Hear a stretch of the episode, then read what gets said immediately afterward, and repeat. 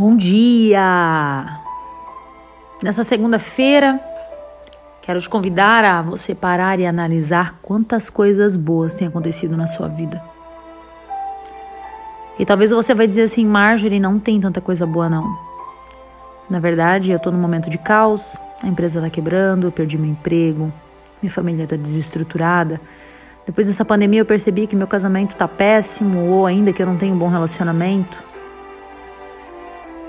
Mas eu quero te falar o seguinte: se você está aqui me ouvindo, é porque algo bom acontece. Algo bom que eu chamo de sopro de vida, de vida plena.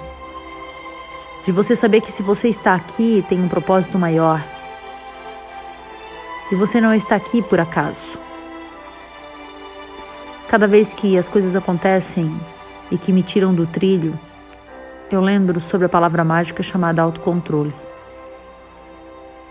O autocontrole faz eu enxergar que sempre existe uma serenidade no que acontece. O autocontrole faz eu enxergar que eu me sinto e eu sou cada vez melhor quando eu consigo entender as minhas emoções e olhar para elas com serenidade. O autocontrole me ensina que eu não tenho que olhar o tamanho do obstáculo, o tamanho da pedra que está no meu caminho, porém eu devo olhar sim aquela meta lá no final, aquilo que eu decidi para minha vida. Aquilo que para mim faz eu suspirar.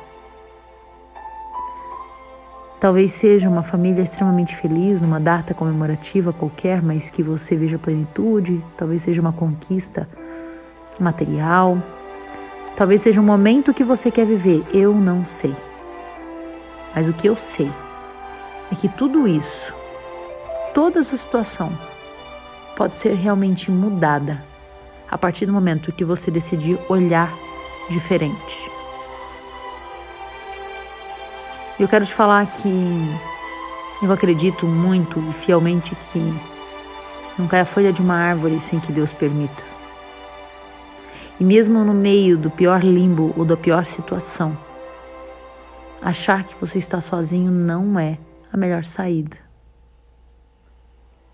Saber que existe Ele olhando por você e que Ele vai estar te direcionando, ajustando o seu leme para sua navegação perfeita e agradável é a grande saída. É para Ele e é por Ele. E nessa segunda-feira, eu tô te iniciando, iniciando ela para que você consiga olhar para ela e saber que, ou um dia que você esteja ouvindo, enfim, esse podcast, eu não sei. Mas entenda que no momento que você estiver ouvindo ele, talvez você tenha todos os motivos do mundo de pensar assim: ah, para ela é fácil.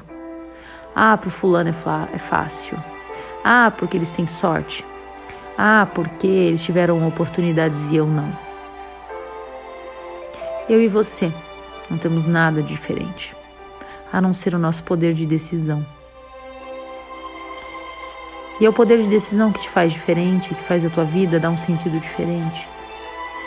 É o teu poder de decisão que faz você ter resultados completamente diferentes. E se hoje você se propõe a fazer diferente, pode contar sempre comigo. Instagram, sempre com conteúdos. No meu canal do Telegram também.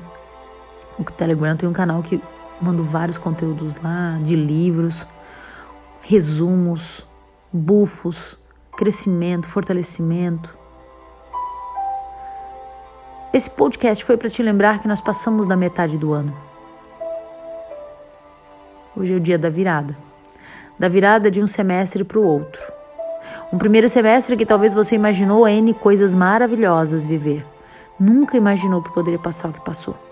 Quem dera que eu lá na virada de ano num cruzeiro, olhando a queima de fogos de Copacabana, teria que, meses depois, ficar passando álcool por tudo, andando de máscara, trancando uma filha, a filha dentro de casa, sem aula